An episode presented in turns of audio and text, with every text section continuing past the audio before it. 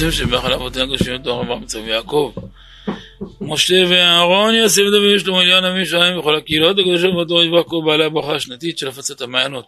עסקו לאריכות ימים שנים רבות ללמוד וטוב וסוף השמחות אמן כן יהי רצון.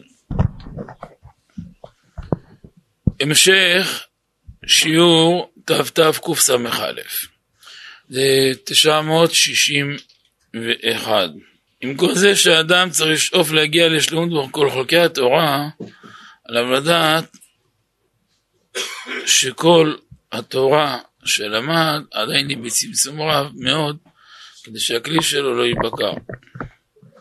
הכוונה שהיא נשמה באה לעולם הזה להמון המון המון מטרות ומטלות נעלות מאוד. ואחד מהדרכים והשיטות של יצר הרע זה להסיח דעתה ולהטריד אותה בדברים צדדיים. מה נקרא למשל דבר צדדי? פרנסה זה נקרא דבר צדדי. וזה דאגה שתופסת את המוח של רוב האנשים ורוב העולם, רוב הזמן. מה, פרנסה דבר צדדי? שאלו אותי? בטח, הדבר הכי צדדי שיש. למה? כי כל מה שהשם ברא בטבע של הבריאה, שמעיקר האדם לא צריך לעשות, ונגזר בגלל חטא הדת שצריך לעשות, זה נקרא דבר צדדי. בטבע שהשם ברא את העולם, לא צריך פרנסה, כי מלכי השרת היו צולין בשר ומציינים לו יין. כלומר, לא, שום, לא יהיה עניין של דאגה. שהשם ברא את העולם, הוא ברא אותו באופן שיש חיבור מוחלט בין שמיים לארץ, כמו שכתב שתלה הקדוש בפרשת תרומה. יש שמיים וארץ אחדים, תראו בחלב הארץ חלק ז', פרק י"ב ענף א'. היה חיבור מוחלט של שמיים וארץ שהיו אחדים, מאוחדים ממש. כמו שכתוב בפסוק בישעיה, כה אמר אדוני, השמיים כיסאי והארץ אדום רגלי. כיסאי זה בית מושבי, כיסא. יושבים על הכיסא. מה זה אדום? אדום לרגליים זה מקום שמניחים את הרגליים עליו. זה מתקן לרגליים. ו... וככה השם עשה את העולם. ואז כשאדם היה צריך לאכול ולישון, אישה, בית, ענייני החומר, היה כאן שצריך להתפלל, היה עולה לגן עדן ומתפלל. ויכולים לגן עדן. אומר אור החיים הקדוש, כי מי שדר בבית בעלייה על גביו, כמו בית עם שתי קומות, עולים קומה ראשונה לשנייה, אותו דבר. איחוד קטן, ואדם מוצא את עצמו בגן עדן. עוד פעם, חזרה איחוד קטן, חוזר חזרה לכאן. כלומר, בגן עדן זה היה מבחינת בתי כנסת, בית המדרש שלנו, וכל דבר רוחני היה שם, ודבר גשמי כאן. אבל לא קשור לצמצום, לא שייך לצמצום של, של אה, אה, פרנסה או עניינים שחומר, שום מעסיק עם החומר. גם שהיה עסיק עם החומר, עם הצורה שבחומר, ולא החומר שבחומר. ואז חטא האדם הראשון, ונתגשמו ונתערבו החלקים של החומר יותר ממה שמצופה, ונוצר גם קרע והפרדה בין עליונים לתחתונים, ומשם נעשו כמה וכמה נזקים. מלבד שגם באו כמה דורות, עשרים דורות אחר כך, והם מכניסינו באין, ואז גרמו לריחוק יותר ולפירוד יותר, עד שבא אברהם אבינו, ואחר כך יצחק ויעקב ולוי בנו וקהת בנו ועמרם בנו ומשה רבנו, שבע דורות שהתחילו להחזיר את השכינה למטה, ומשה רבנו דאג לחבר חזרה את העול כבתחילה. ועדיין נשאר חומר וחומר שבחומר. בעזרת השם בקרוב שנזכה שיבוא מלך המשיח, הוא יזכח את החומר. יישאר חומר, יישאר יצר הרע, אבל הקליפה האהבה והקשה והלהט הזה ירד. הבעירה שיש לאנשים לכסף ולאישה ולתאוות ולאוכל, תיגמר. כל הרע שבחומר ייעלם. וזה חלק שהעולם התחיל להזדכך. ואז אתה מתחיל להתחבר לצורה שבחומר. אי אפשר להתעסק עם הצורה שבחומר. היום השקועים בחומר שבחומר בכלל לא יודעים מה זה. אחד מהדרכים שאדם יוכל להגיע לזיכוך הנפש זה על ידי ידיעת כל חלקי התורה. זה לא מספיק. ואם רק ידיעה גרידא זה לא מספיק, זה גם לא יביא את האדם לזה, אבל ידיעה עם עבודה עצמית, אז בוודאי שזה יביא אותו למקומות מאוד מאוד נעלים, גבוהים ונשגבים. במקום הזה כדאי לאדם למסור נפשו ממש על קדושה ועל דבקות ועל יראת חטא. אמ, והיראת חטא של האדם תבוא לידי ביטוי בכמה מצבים, אחד מהם בשעת ניסיון. לפעמים הקדוש ברוך הוא שולח על אדם ניסיון, על דרך הכתוב נתת ליראיך נס להתנוסס. תכלית הניסיון, לשון נס, ניסיון נס, להתנוסס, לעלות. הניסיון גם הוא חבל מידה, אמת מידה על האדם, אה, לראות כמה הוא מחובר להשם יתברך וכמה הוא מדומיין. ככל שאדם נקי יותר, טהור יותר וקדוש יותר, והקשר שלו לקדוש ברוך הוא קשר של קיימא, זה יבוא לידי ביטוי בכך שהוא עומד בניסיון ובלכתחילה הריבר. ואין מקום לחולשה, אין מקום לרפיון, אין מקום לחלק רע שיתפס ויחס בו. ושאדם לא עומד בניסיון זה מראה שהוא עוד לא מחובר להשם יתברך. לתוספת עומק, תקשיבו טוב כי אתם לא יודעים את זה ממקומות אחרים הרבה. אה, לתוספת עומק, בחלב הארץ חלק ג' הבאנו שמה בשופרא דהרה ובמיטב הארץ בהקשר לעניינו שגם הצדיקים הגדולים כאשר הקדוש ברוך הוא בוחר לנסות אותם והוא מנסה אותם המון המון המון המון לוקח להם קודם כל את כל המדרגות כי אם עכשיו הוא של בבא סאלי אז מה הבעיה? לכאורה אבל לוקחים לו את כל המדרגות שלו. במילים פשוטות יותר, בעברית פשוטה, יותר פשוטה, שומטים לו את הקרקע מתחת הרגליים. לא משאירים לו שום מדרגה. משאירים אותו פחות מיהודי הכי פשוט שיש, ואז נותנים לו ניסיון של בבא סאלי, לפי הגובה שלו. זה הפרדוקס הכי קשה בעולם. איך הוא יעמוד בזה? מה אתה מצפה ממנו? אז הכלל הוא מי שזכה להיות עובד השם באמת, באמונה ובתמימות ובקדושה, האמונה והתמימות מפצחים הכל, מפלחים הכל, ובכוח האמונה והתמימות ישרוד את הכל. אבל כשאדם נפל לקליפה אהבה של שכל וחקירות, במילים, בדרך כלל, בדרך כלל פי רוב הלך עליו. בדרך כלל הוא התרסק. מה קרה באנקוויזיציה, במסעי הצלב, כל מיני ניסיונות שהיה בעבר, רוב המומרים והמשתמדים, רוב המומרים הנוסעים, יהיו בעלי פלפול גדול. אנשים הקטנים מסרו נפשם. כי במקום הזה רק התמימות והפשיטות תעבוד. ו... וחייב למסור נפשו, להתאמץ, להתעסק עם התכלית, ופחות עם הדברים הנלווים. והכלל, ככל שאדם יותר יהיה עסוק עם התכלית, יעזרו לו מהשמיים לעשות נחת להשם, וגם יעזרו לו מהשמיים לתקן את כל מה שיש לתקן. להשלים כל חלק שיש להשלים. יעזרו לו מהשמיים לכוון לאמת. רק צריך לדעת צעד צעד ולאט לאט. על דרך עלה בכבש ופנה לסובב. שואלים בעבודת השם צריך להסתכל לסביבה שכולם איתך, אישה, ילדים, נכדים איתך, קדימה, ממשיכים הלאה עוד צעד. בנקודה הזאת מגיעים לנקודה מאוד מרכזית בחיים, שהיא מרכזית עלי אדמות בחיי האדם, השלמות של האדם מול השם יתברך. שלא יתבייש לפני קונו, שלא יתבייש לפני שולחו. הדרך לא להתבייש זה לדעת מצד אחד לנצל את הזמן ולדעת מה העיקר ומה טפל. אז גם שיש חשיבות לפרנסה וחשיבות מאוד גדולה שאדם לא יצטרך לבריאות חלילה, אבל לא בגלל זה צריך להיות עבד של הזמן. צריך לקבוע זמן. אני יכול משעה X עד Y להשקיע בטובת הפרנסה, ועכשיו החלק הבא, זה הקדוש ברוך הוא ידאג. הרבי מלובביץ' זכות להגן עלינו כותב שפרנסה צריכה כלי. תכין כלי ישר, אתה פותח עסק, עצמאי, שכיר, לא משנה מה שאתה, תהיה ישר ונאמן. הכלי שלך זה יושר ומתכונת לפרנסה. אולי זה שכיר, אז יש לו תלוש, אולי זה עצמאי, אז ככה. תהיה ישר אבל, ישר ונאמן. היתר זה כבר עניין של הקדוש ברוך הוא, שישלח ברכה במעשה ידיך וייתן מציאותכן, ותהיה ברכה. לא כמות הכסף תעשה את האדם מאושר. הכרנו אנשים שיש להם יותר מגרגר החול, והם בכלל לא מאושרים. כל, כל יום פוגשים כאלה אנשים. יש אנשים שאין להם לכאורה כלום, והם קורנים מאושר כל הזמן. ויש כאן נקודה שמכילה הכל. הכל הכל היא מכילה.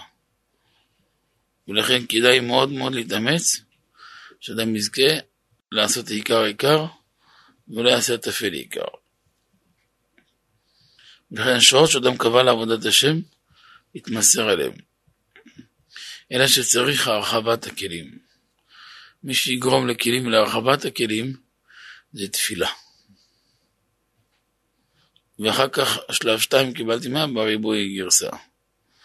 אז שיצטרף תפילה וריבוי הגרסה בתורה, בסבלנות, ועקביות, וניצחון, ניצחון זה כוונה נצחיות, כוונה עקביות ביתר שאת, בעזרת השם יתברך, אדם יזכה להשלים את כל הבחינות שלו. גם כשרוצים למשל למלות מים בתוך כוס קטנה. כי אדם מתחיל דרך אז הוא כמו כלי קטן. בגלל שהכלי הוא מאוד קטן, לא פותחים את הברז בזרם חזק. כי אז כל המים שפכו, יצאו החוצה. גם הכלי עלול ייסדק. או שתנסה למלות כוס עם, אה, עם זרנוק שמכבש. אתה תבקע אותה. היא לא, לא תעמוד בלחץ הזה. אה, זרם שיכול להזיז קירות. מאוד חזק. כשאני צריך להטיז ל-100-200 מטר, אני אפתח זרום כשמכבי אש. למנות כוס לא עושים לא זרום כשמכבי אש. אותו דבר, גם כשאדם רוצה לזכות למשוך אור, צריך אור לפי הכלים ולא מעבר. לאט לאט. גם כשמתעלים בעבודת השם, לא סוגרים את העסקים ולא סוגרים את העסק. לא. אתה נגר, תמשיך להיות נגר, אתה מסגר, תמשיך, תקבע זמן לתורה, בוקר ערב, וחשקה נפשך, הכל בסדר. אבל אם לא יהיה מערך בריא של פרנסה מסודרת, אדם מתפרק בדרך וזה לא טוב. אה, אבל כשרוצים למלות מים בסיר ענק, כמו מטבחים גדולים, גם פותחים את הברז עם כל העוצמה, בגלל הגודל והחוסן של הכלי, המים יישארו בתוכו וגם הכלי יישאר בשלמותו. ואומר הרב דבר נפלא ששווה לכל אחד. בעולם הזה אין לנו מספיק כלים להכיל את האור של השם. וגם הקצת כלים שיש לנו הם מצומצמים מאוד. וגם בהם קיים הבדלים עצומים בין האנשים. יש אדם יותר מוכשר, יש פחות מוכשר. יש אנשים שהם בעלי אופקים רחבים, פיקחים, נבונים, מוחים דגדלות. יש אנשים יותר מבינים עניין, יש אנשים צרי מחשבה. שפחות מבינים עניין, שכל דבר קטן פוגע בהם, כל דבר קטן מחיץ אותם, כל דבר צריך להיות לפי התוכנית. מה שלא לפי התוכנית, אז נכנסים ללחץ, להיסטריה. יש אנשים יותר נקיי דעת, יש פחות, יש יותר קדושים, פחות. יש אנשים שיותר ישקיעו בזיכוך הנפש, יש פחות שיזדככו. אמ, וכן זה הדרך, אבל יש לדעת שהקדוש ברוך הוא אוהב את אותם אנשים שלוקחים את הכלים המצומצמים שניתנו להם והופכים אותם להיות כלים רחבים. זה נקרא לזכות למוחין דגדלות. ואיך זה נעשה? על ידי שאדם מתאמץ מלמטה ולא נלחץ משום דבר. משום שום מאורע שבא עליו הוא לא נלחץ. הוא עקבי על הסדר, על הסדר, על הסדר. נקרא בלשון רבותינו, על משמרתי אעמודה, התייצבה על מצורו. כשהקדוש ברוך הוא השפיע את החוכמה, הוא השפיע אותה בצורה של צמצום גדול מאוד. אלף אלפי אלפים של צמצומים, בכדי שמקבלים לא יתמוטטו מהשפע. כמו למשל, למשל אדם שרוצה לטפח את הגינה שבחצר ביתו. לוקח כמה דליים של אדמה, מפזר פה קצת, שם קצת, וזה מכניס את חיות בגינה. אבל אם אדם במקום זה יביא משאית מלאה אדמה, כל המשאית תשפוך על, על כל הגינה, זה 40 טון של אדמה. יש כמו הר סיני, מה עם הגינה? זיכרונה לברכה. איפה העצים נקברו בפנים, איפה השיחים נקברו, איפה? הכל הלך. הכל הלך, למה? נחנק מהכמות של האדמה. זה טיפשי מאוד, אבל אם היה, אם היה חכם, היה שופך את זה בחוץ, כל פעם מושך עוד לי, עוד שתיים, עוד עשר, עוד עשרים דליים. ואז כאן הוא יכל להרוויח לשמר את הגינה. וזה בדיוק הנקודה. אחד שתל פלפלים בגינה שלו. כדי להשקות אותם, הביא צינור של כיבוי אש. עם הצינור מה עשה? הוא העיף את כל הזרים החוצה. עקר את כל העבודה שהוא עשה. אבל זה שפע. אבל כשהשפע מחוץ לכלים, הוא הופך להיות פשע. הכלל, בתוך הכלים, שפע. מחוץ לכלים, פשע. תראו, הביאו לי כוס קפה. זה מאוד טוב. למה? כי זה בתוך הכלים ומכובד. אבל אם אדם היה עכשיו מביא ועושה עד למעלה, ולא מספיק עד למעלה, מוסיק עוד ועוד ועוד ועוד, אז השולחן מתלכלך, הרצפה מתלכלכת, ויגיע עד הכביש בחוץ. מה התועלת בזה? יגיד, שפע זה לא שפע, זה מחוץ לכלים. זה לא טוב. כמו דרך משל, אחד שבא צמא מהדרך, קורא משאית, כמו מכלית של הדלק, אבל של קוקה קולה. אמר, אה, זה טוב, יאללה, פותח הזרנוק שלה, זה כמו מכבי אש כזה רציני, יאללה, ישר, שהכל דור בכל. הוא רק פותח הברז, לא עשר שניות נפל מת, מה קרה? הלחץ של מה שנכנס, עם הגזים, ועם העוצמה שלו, ועם הסוכר, ועם העוצמה שנכנס, קרע את כל האיברים הפנימיים שלו, הרג אותו מיד, מה? מה, הכל ההורג אנשים? אם תכניס בכזה עוצמה בטח. אבל זה שפע, לא? זה פשע. אז למה עושים דבר כזה? כשאתה צריך למלות מכליות, אז יש מכלית. אבל אם היה לאדם כלים רחבים, מה זה כלים רחבים? דעת רחבה. מכיל הכל. ולכן שווה לאדם להתקדש מאוד, להשקיע מאוד מאוד בהרחבת הדעת. הרחבת הדעת זה לא מתנות, זה לא כל מיני טיולים ואטרקציות, ממש לא. הרבה הרבה קדושה והרבה תפילה והרבה הכנעה, הרבה ניצול זמן לתורה לשמה בטהרה. ואז יש לאדם כלים רחבים. זה הסיבה שהצדיקים, לפני שמתחילים ללמוד תורה, יש להם סדר שלם שהם עושים כהכנה ללימוד. זה ייקח זמן, אה? אבל מה שמצליחים להשיג בשעה, אחרים לא משיגים בעשר שעות. כמו דרך משל, אני אגיד לכם, אז תבינו את זה. יבוא אחד עם שלוש ארבע דליים במריצה, טוריה בעת חפירה, ויתחיל לפנות איזה הר. אז הוא עושה עבודה פיזית מאוד יפה.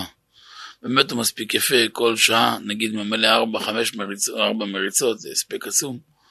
מאוד יפה, הולך והולך ובא והולך.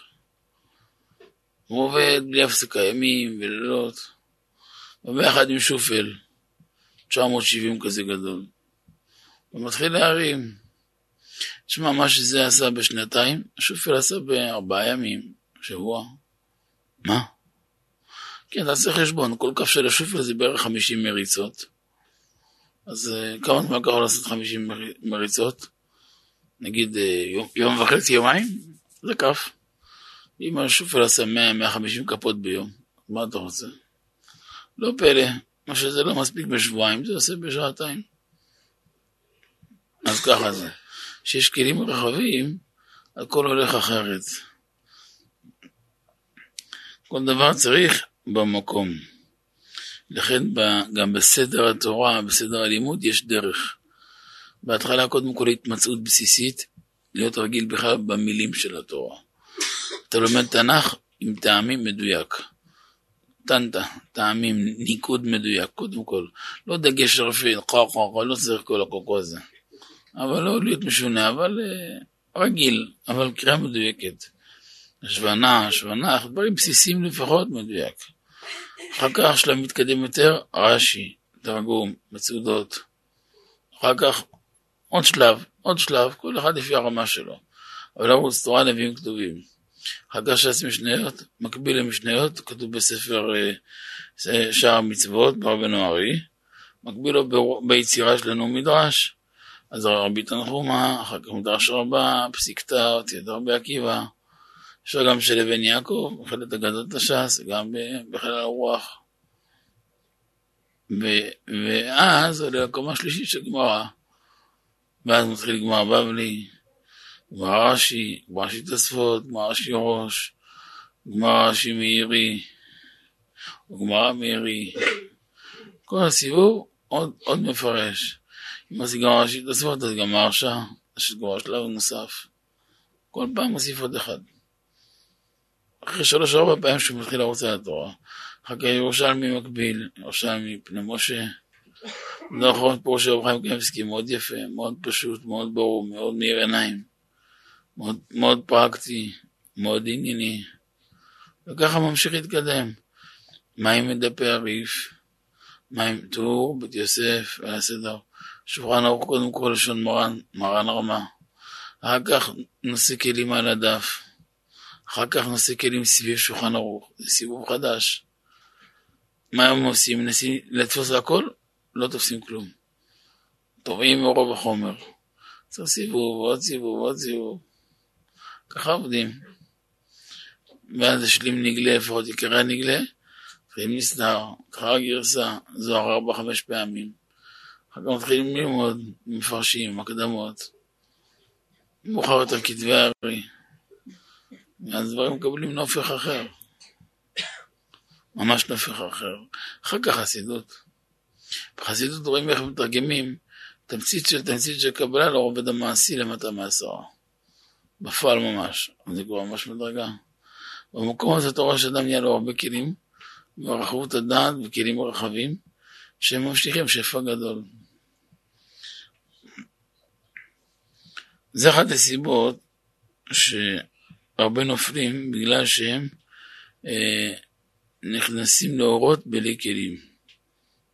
והעבודה שלנו זה לדעת לטפס במקום הנכון.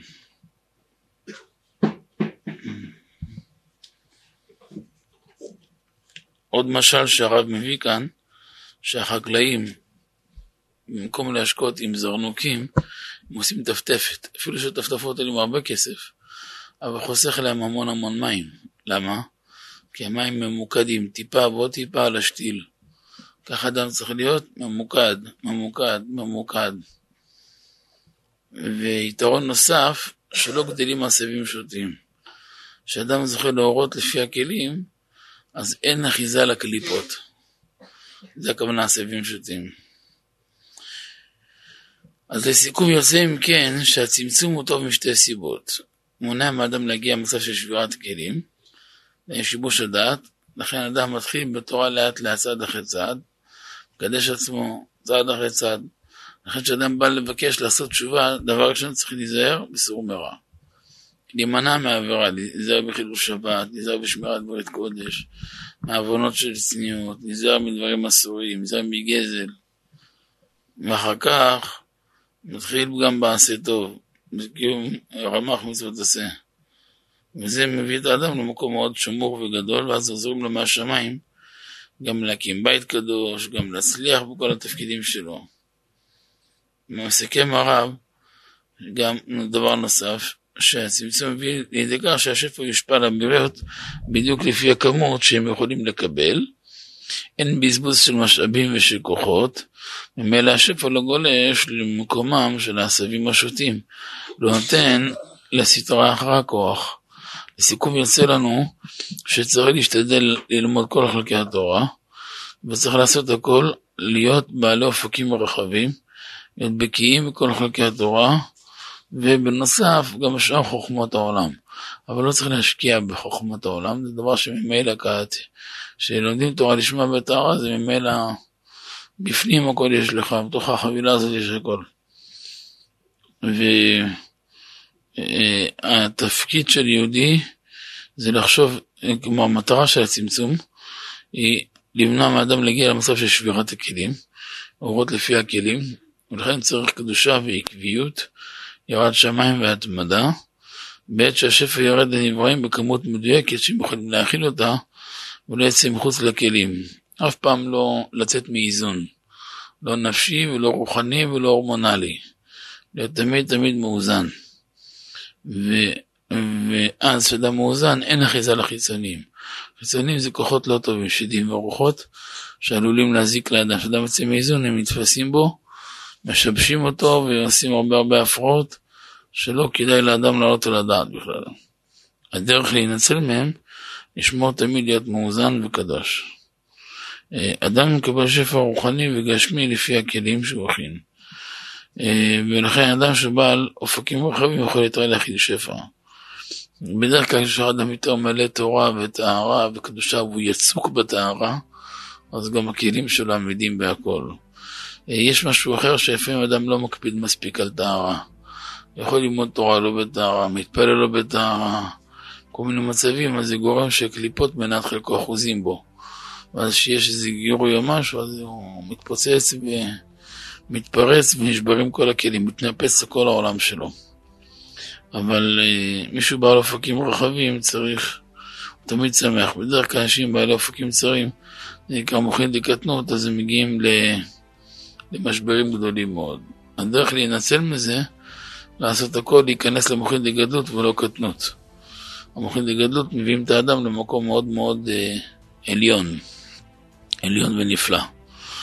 אז יהיה רצון שקדוש ברוך הוא יזכה אותנו לעשות נחת רוח לפניו. נזכה להיות קדושים וטהורים ושמחים, לשמח את השכינה, אמן כן יהיה רצון. ברוך אדוני לעולם, אמן ואמן.